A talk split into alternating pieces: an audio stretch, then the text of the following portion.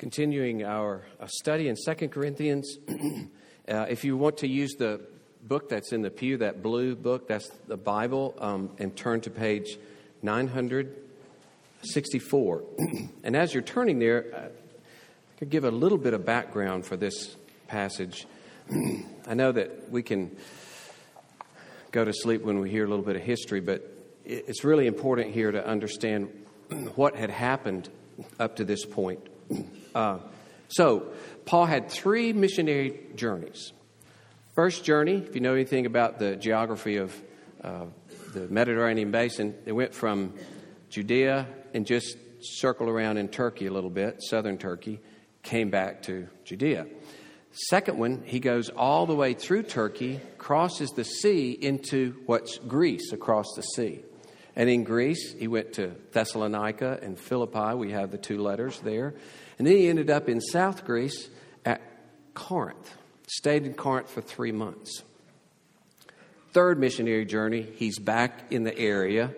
This time he's on the west coast of Turkey, and he gets a report from people in Corinth. And I won't go into all the details of where you find this. We're going to uh, give you a paper that'll Uh, summarize these things. And they tell him that things are not going very well in Corinth. That was the occasion of First Corinthians. And by reading First Corinthians, you can see some of the issues that came up there. Timothy took that letter. Timothy comes back and says, it's really bad there. It's an emergency. And Paul decides to drop everything and rush over to Corinth again for another visit. So that's not even recorded in Acts, but we know it happened because at the end of Second Corinthians, he says, this will be my third visit to you, and that the second visit, et cetera. So either while Paul was there or more likely after he left, after this second visit, somebody rose and challenged Paul, spoke out against him, uh, defamed him in a very specific way so that he was attacked. And when that happened, Paul was thinking about another visit, but he thought, this time I'm going to write a letter. And it's called by many the severe letter. That's what you read about in chapter two, this severe letter that he wrote. He wrote it because they had not dealt with this man who was attacking the apostolic ministry, who was then really undermining the very ministry of Christ among the Corinthians. And the church had done nothing about it. So a little later, he gets to Macedonia after uh, Titus takes the severe letter, and he's just waiting and waiting. And finally, he finds Titus in Macedonia, and Titus tells him, They responded. They responded. Then, from Macedonia, he writes Second Corinthians, okay? So Second Corinthians is in part a response of Paul to the fact that they heard him in his severe letter and they dealt with, with discipline, that person who had risen up against the church, basically, and Paul. So, beginning then in verse Uh, five. Um, by the way, you, you can refer back to that letter he wrote. The severe letter is the one in verse three. I wrote as I did so that we wouldn't have to do this face to face. He wanted to avoid, you know, a physical confrontation with them. I wrote to you, verse four, out of much affliction and anguish and with many tears, not to cause you pain, but to let you know the abundant love that I have for you. Now, if anyone has caused pain, and this is referring to that man, he has caused it not to me, but in some measure, not to put it too severely, to all of you. For such a one, this punishment by the majority is enough. So you should rather turn to forgive and comfort him, or he may be overwhelmed by excessive sorrow. So I beg you to reaffirm your love for him. For this is why I wrote, that I might test you and know whether you are obedient in everything. Anyone whom you forgive, I also forgive. Indeed, what I have forgiven, if I have forgiven anything, has been for your sake in the presence of Christ, so that we would not be outwitted or outsmarted by Satan, for we are not ignorant of his designs. When I came to Troas, to preach the gospel of Christ, even though a door was opened for me in the Lord there, my spirit was not at rest because I did not find my brother Titus, who was bringing the report. He just couldn't stand not hearing how they responded to the letter. So I took leave of them and went on to Macedonia. And he and then uh, later in chapter seven, he picks it up. But thanks be to God who in Christ always leads us in triumphal procession and through us spreads the fragrance of the knowledge of him everywhere. For we are the aroma of Christ to God among those who are being saved and among those who are perishing, to one a fragrance from death to death, to the other a fragrance from life to life. Who is sufficient for these things? For we are not like so many peddlers of God's word, but as men of sincerity, as commissioned by God in the sight of God, we speak in Christ. Let us pray. O Lord, bless us that our meditations and all that we say will be pleasing in your sight and will give glory to Jesus Christ. Amen. I know many of you have seen uh, the movie Saving Private Ryan, which opens with an old man uh, visiting the American, uh, the Normandy American uh, cemetery. And he goes th- through the cemetery, and suddenly in front of one particular grave, he falls on his knees, overwhelmed by emotion. At that point, you're looking in his eyes, and suddenly you're looking in the eyes of, of Captain John Miller, who's on a transport in Normandy. So it flashes back to Normandy itself. And we find out in the course of the movie that Private James Francis Ryan had three brothers that were all killed in World War Two.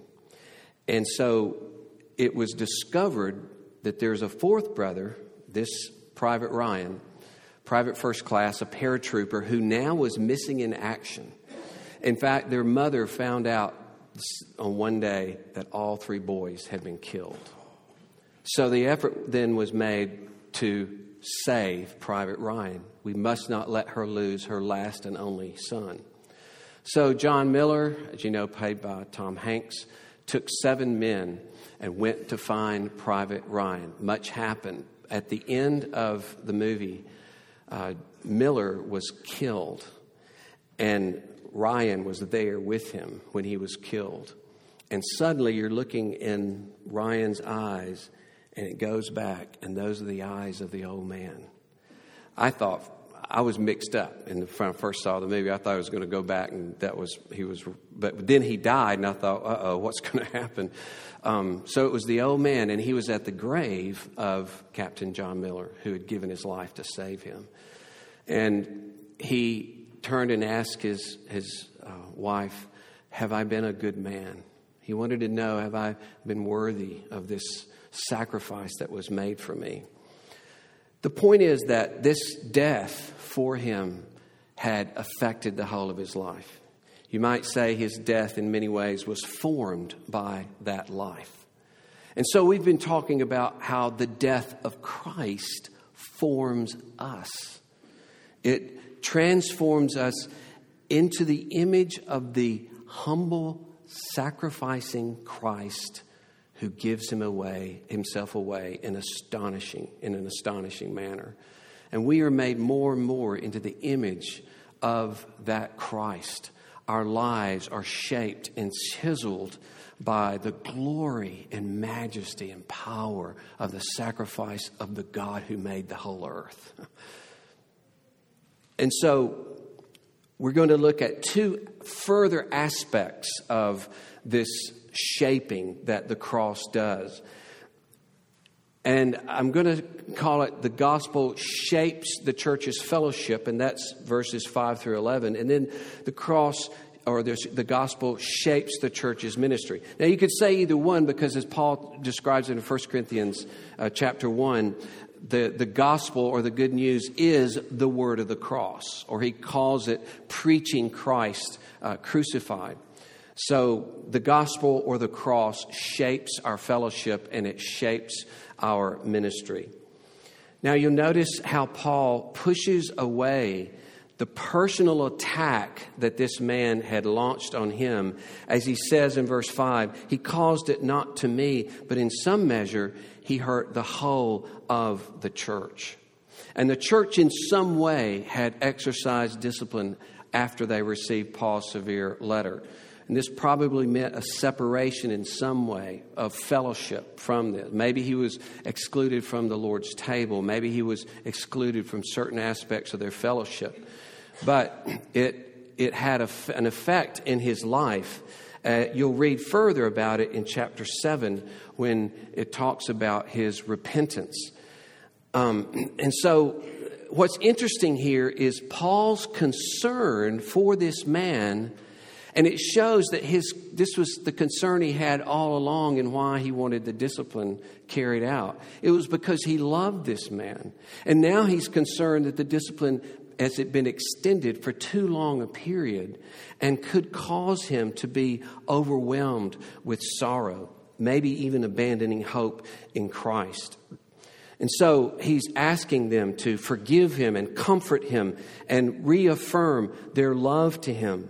The letter was just testing their obedience, their obedience to Christ, their obedience to Paul as a representative of Christ. The testing in this way, would they, in, would, in this difficult matter of facing this man, and he may have been a very belligerent man, he may have been had a very strong personality, were they going to do the right thing in this discipline? Would they entrust themselves to Christ's oversight and authority in obeying him in this? Would they honor Christ or deny him by honoring this man?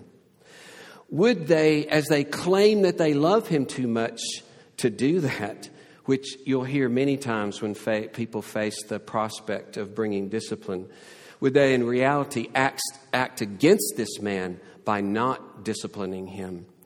Would they be scared of him instead of loving him? Would they fear him rather than fear Christ? Would they manifest Christ to him or hide Christ from him? Would they proclaim a false gospel of their own ease and comfort in dealing with this discipline matter? So apparently the man had come to repentance. And he's begging them, of course, to restore him fully. And he says, I forgive even as you forgive. I join you in this forgiveness. I submit with you to this action. And it's for your sake. It's for the restoration of the body. It's for the protection of the body. And it's not so much because he had wronged me, but it's what it would do to you. It's what it would do to Christ's church if this was not resolved. And also, you can see how he's driving at this thing of, of, of in forgiveness in verse eleven, so that we wouldn't be outwitted by Satan. We're not ignorant of his schemes. And he knows that forgiveness counters the schemes of the devil. Whenever the church seeks to do anything good, even in this hard, difficult matter of discipline, where you think we're acting in love, we're trying to restore this person, enter scheming Satan seeking to outsmart us. This is war language. There's maneuvering, there's seeking the advantage, taking, faking an assault from one direction only to bring it from another. That's the kind of feel of Satan attacking. It's ambush. The Japanese outsmarted the U S at Pearl Harbor, right? They, and this is what Paul's saying we must guard against from Satan. And so when the church is seeking to do the right thing, especially when the church is seeking to do the right thing, Satan will scheme and try to outsmart us. That's why we had two church-wide Sunday school meetings laying out the dangers and temptations of a church plant. You'd think it'd all be like, you know, we're, we're, you know, all fun and games and this is great and all this. We went into it with fear and trembling. We went into it realizing that we're sinners, realizing what our hearts are capable of, how Satan would want to outsmart us in planting a church. We had to guard ourselves against jealousy and fear and judging one another. And we know that we do not always succeed. Satan's scheme would be that relationships could have been ruined by sinful attitudes and gossip and slander, even hurt feelings and angry outbursts. His scheme would be to undermine the fellowship of the two churches, to cause bitterness to break out among both churches, and then both churches to take a downhill slide and finally be destroyed. That's what his scheme was. He doesn't put his plan on the shelf just because we plant a church or to bring loving discipline to a member in an effort to restore him or her to Christ. And so, here's his scheming. First, the man's sin itself. The second scheme is the church ignoring the discipline. The third scheme is that when they do exercise discipline, they'll be too severe in it. It's always out there, always seeking to attack at some point. And so in doing so, they, if they did that, they wouldn't help the brother, but they would only add to his rejection and shame.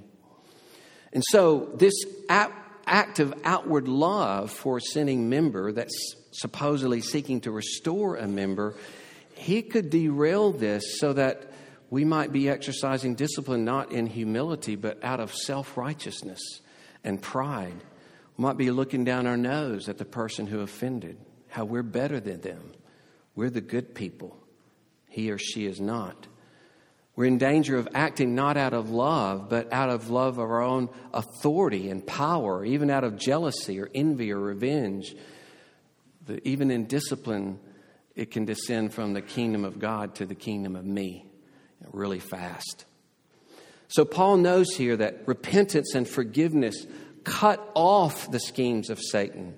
His scheme is to separate and destroy. God's forgiveness outsmarts Satan. And then you throw in forbearance for one another and patience with one another and kindness and compassion and humility. And again and again, the schemes of the enemy can be thwarted. You know, we have enjoyed a pretty long time of relative peace in our church. Of course, there are always skirmishes, always meetings along the way. We're all, you know, stumbling, weak people.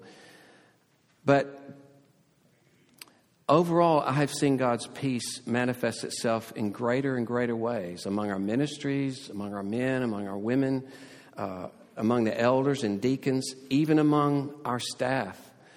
Jacob Tilton and I used to fight all the time, but now we only fight like every once in a while, right? I mean, it's not that bad.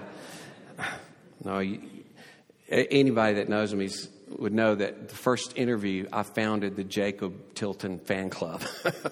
And it's spread all, it's nationwide now, okay? So, so I would say to us, let's never be unmindful of this passage in verse eleven, not to be outwitted by Satan. We are not ignorant of his designs. We fight an enemy that is beyond us, and we must stand on God's grace and power. So that's how the cruciform life, you see, uh, acts within the fellowship of God, where we stand for righteousness and seek to restore, and we sacrifice whatever loss may happen in the, the danger of confrontation, and yet do so with the very love of Christ for which he died for us. And it's, it's interesting how the cross can shape us in so many ways to enable us to keep recovering each other and keep providing accountability and a place where we can fail and yet a play, place where we can confess sin and be a part uh, of one another. Well, verses twelve and thirteen are more are kind of transition uh, to the next section. And there's some things to be said about that, but I'm going to try to wait for those uh, when we get to chapter seven. Um, but he does talk about preaching the gospel in Troas. And he talks about the agony there, that he was still in agony over Corinth. He even though there was an open opportunity, he just couldn't be at rest because he wanted to hear what was happening uh, about the Corinthians. Uh, and so he set off to, to Macedonia. And earlier he had talked about the severe affliction, even to the point of death. And here it seems to almost burst out of nowhere. But as we get into it, I think you'll see why Paul uh, says what he does in verse fourteen. He says here, and, and by the way, there's there's. starting in verse fourteen, all the way through the first part of chapter seven, there's this digression that I think was chosen by Paul as though we've got to get right to the gospel ministry. We've got to get right to uh, what ministering in Christ's name is all about. And we'll get back to my personal history in a, in a little bit. So he cries out, "Thanks be to God." And he uses this striking analogy of triumphal procession. It's really a shocking reference. It's a direct reference to the victory pageant a general would celebrate upon his return from a successful foreign campaign. Uh, campaign. As Murray Harris writes, there were about three hundred fifty such triumphs recorded in the Greek and Roman uh, literature. So at the head of the parade would be the senators and the magistrates. Then would come the trumpets. Then would come the spoil of the world, uh, of the war, gold and armor and whatever they recovered from the enemy. Uh, then would come the flutes. Then would come the white oxen that are going to be slaughtered at the pagan temple. And then would come the prisoners, the captives in chains. Some lowly soldiers, some mighty soldiers, even the king himself and other royalty would be in this group. And then finally would come the general, or later the emperor himself. And he would have um, he would have the garb of, Ju- of Jupiter. He would have a scepter in his, his left hand. And a slave held a crown over his head. And all of the soldiers would shout behind him, "Hail, triumphant one!" And as it was going up to uh, Capitoline Hill, uh, then siphoned off would be those higher prisoners, more royal and, and famous prisoners that would be executed. Why would Paul use such a metaphor as this?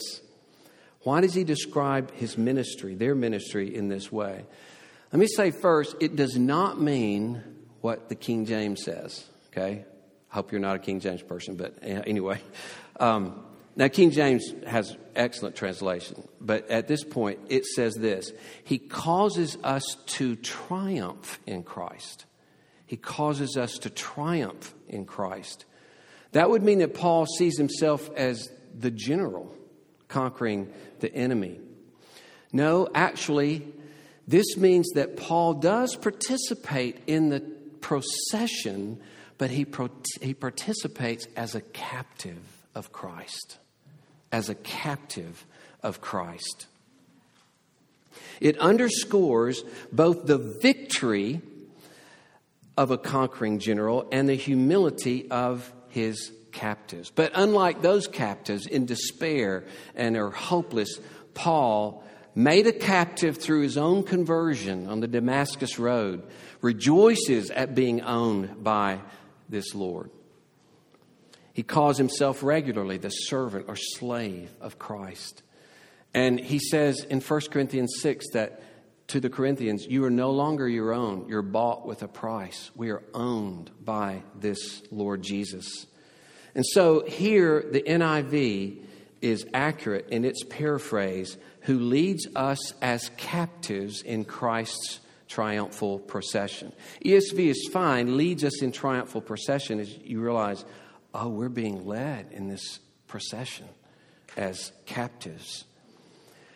You see, he chooses to open this whole section about the ministry of the gospel with this startling picture because the false apostles took his weakness, took his uh, sickness at, at times, and his suffering as a sign that he was not a true apostle. And here, he's aligning his suffering, he's aligning his humility with the glory of the triumphant gospel. So both are put together in this glorious metaphor. It doesn't deny that weakness, but it affirms it, connecting it to Christ's glorious, triumphal procession of the gospel. And so far from disqualifying Paul, as they would want to say, because of his weakness and suffering, this shows the genuineness of his ministry. He is living out the very humility and weakness and suffering of Christ. As Christ gave himself up to suffer, to save the world, so Paul and his companions give themselves up to suffering, all kinds of suffering, as he will later catalog for us, in order that the world might hear of this Christ and be saved.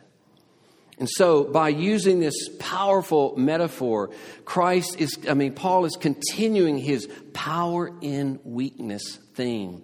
And this will run throughout the whole of the letter. God's power is made perfect in weakness. This is the cruciform life. Identifying, living out that cross in our own humility, in our own suffering, in our own love to others as we give ourselves away. Here it, t- it talks about the fragrance of the knowledge of Christ that's being spread. Then it talks about the aroma of Christ to God. And then again, that word fragrance. First of all, there are two probably references here. First is to the incense that the captives would spread as they walked. And so we who've been bought by Christ's blood are spreading this uh, ins- this incense or, or this fragrance and aroma of Christ by living out and speaking the gospel.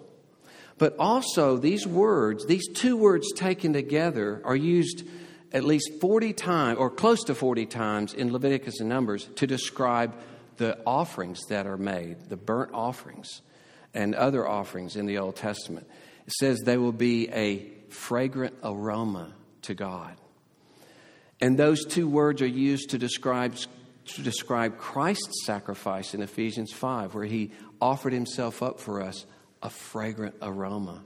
And then in Philippians four, Paul receives the gift the Philippians have given him, and he says, I've received it, uh, a sacrifice, a fragrant aroma to God.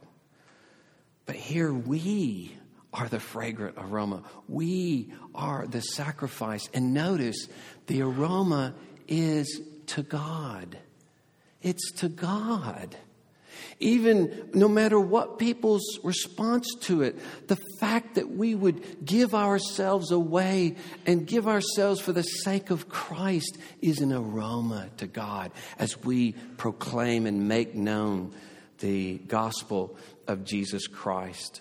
So it's not the fragrance of conversion necessarily, the fragrance of someone being saved. It's the fragrance of the message itself. It's the fragrance of the life lived itself. This is how we give ourselves up as sacrifices to God. And it is, it is unsettling and it's weakening when he says that this aroma is among those who are being saved, and it's among those who are being per- who are perishing. And he continues, from one, it's a fragrance from death to death. The other, a fragrance from life to life.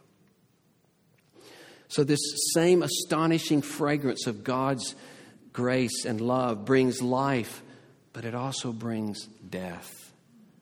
And knowing that this is happening, knowing the cataclysmic encounter that the gospel has with every person that hears it, and the destinies that are determined by people's reaction to it, knowing that you're called to be a part of that determination. Paul says, who can do this? Who's sufficient for this? Who's adequate for this? One translation, who is equal to such a task? Ben Dice, as many of you know, recently had a bout with Guillain-Barré syndrome. He was losing the function of his body. and it can even begin to affect organs. Uh, two treatments, plasma exchange or immunoglobulin therapy. But some people have adverse reaction to the treatment, so I've read. And so in the case of the gospel, right, in the case of a person there can't help what their body does, but in the case of the gospel, which is the only life-giving therapy for the condition of human sin, if you have an adverse reaction to it, that is, if you reject that gospel and turn away from it, then you will die in your sin. The wages of sin is death. This is the one life that is being brought to people. It's like offering a medicine to a tribe in South America that has succumbed to a deadly and highly contagious disease. Some receive the medicine, others refuse the medicine. The medicine itself is excellent. It's formulated by years of research and development. It works marvelously to cure the disease, but it will be your death if you don't take it. Not taking it will kill you. And that's the death unto death of the gospel. You will die if you refuse it. And that's why, right on the heels of such a momentous thing, such a gripping historical event for every human being that he's dealing with, Paul says, we are not like those who peddle this gospel. Get the feel of that. That's the first thing that comes to his mind. Now, he's He's going against his opponents here. We are not those like, this is this is the word for a retail seller, a huckster, but everybody knew he will try to make his product look as good as it, it, it, it can look, and he probably isn't telling you the truth. That was just the way it was in the market. A wine seller, and you know he's going to mix that wine with water and not tell you about it. So selling the gospel... Selling the gospel, selling it for financial gain. A little bit of that in our culture. Selling it for popularity or influence or for one's reputation or to take advantage of others with the trust that is given. In these cases, the gospel is denied by the very character of the person who declares it, and eventually the gospel itself is compromised because the criteria becomes, what will, do people want to hear? What will draw them? What will give us crowds? What will give us money and lots of it? That's peddling the gospel. I'm going to use it for other ends. I don't want to sacrifice for it, except to work long hours to make sure the show is good so that we get a lot of money. And, of course, several things are at the top of the list for compromise. Don't preach about hell and judgment. Don't preach about sin. So one very popular minister has said publicly, I just don't mention sin. It's negative. It's not affirming. They claim that this is not loving. And yet, as we know, Jesus spoke of judgment more than anyone else. In one passage, he says, how... How do you being, if you being evil know how to give good gifts to your children, how much more will the Father? And you think, well, wait a minute. Well, I mean, I've done some wrong things. I'm not perfect, but evil, really? That's how Jesus talked. Imagine you're having lunch with a doctor and he tells you he's just diagnosed someone with cancer. And then he tells you, but I'm not going to tell him how serious and deadly it is. It's so negative. Cancer is such a negative word. I just don't want to tell them that. And you know that would not be the kind thing to do. That is not love. The New Living Translation translates Second Timothy four this way, four three. A time is coming when people will no longer listen to sound and wholesome teaching. They will follow their own desires and will look for teachers who will tell them whatever their itching ears want to hear. And I, as every leader in this church, are faced with that temptation. Every encounter, every confrontation, everything we do, We, we're tempted, and sometimes we fail. We're the elders have just started a book that John recommended to us by Rico Tice called Honest Evangelism. This is one of the things he talks about. Being willing to suffer for Christ by taking the risk of making the gospel known to your neighbor. From meeting them and befriending them and opening your home to them, to listening to them, to entering into their story, to serving them, to the right time or probably multiple times when you will speak to them of Christ. That's where we give ourselves up as a sacrifice for Christ, right?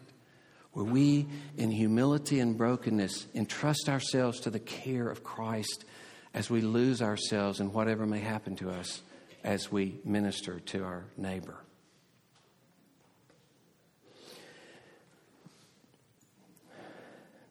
So, let me just ask this. And really, the answer here, I, I, I say this, but the only way we can be that, the only way we can do that is the grace of God, is for His salvation to extend to that point, to save me from my cowardice, save me from my fear of man, to save me from my love of comfort, and I love comfort. Save me from it. You know, you don't stick your two, your toe in the water if you're whitewater rafting. That's not whitewater rafting. Stick your toe in the water and say, I've been whitewater rafting. There were rafts out there and there were rapids and I was at the Colorado River. I went whitewater rafting. You don't just stick your toe in, right? That's not what you go to do when you go whitewater water rafting. And the gospel doesn't call you to stick your toe in its water and to wade around in its shallows. That's not the gospel. You're in a raft. You're caught up in the powerful work of the Spirit who is renewing your life. You're caught up in the triumphal procession as a, as a slave and captive of Christ. He's enabling you more and more to adore Christ. He's enabling you to more and more give yourself away to others in the church, outside the church. It's scary. It's dangerous. It's gripping. It's exhilarating. That's the gospel. That's the gospel. Let us pray. Oh, Lord, I need your salvation. I need your salvation so that I will be saved from my fear of people, my lack of love for people, my desire to be left alone, my desire to be comfortable, my desire, in the words of our opening Uh, confession, Lord, which says it so well, that there our glory has been our comfort rather than your Son's cross. We've craved the fellowship of those already like us rather than the fellowship of Christ's sufferings.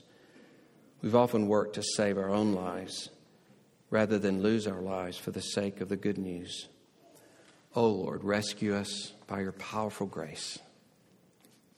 You alone can do it. Amen.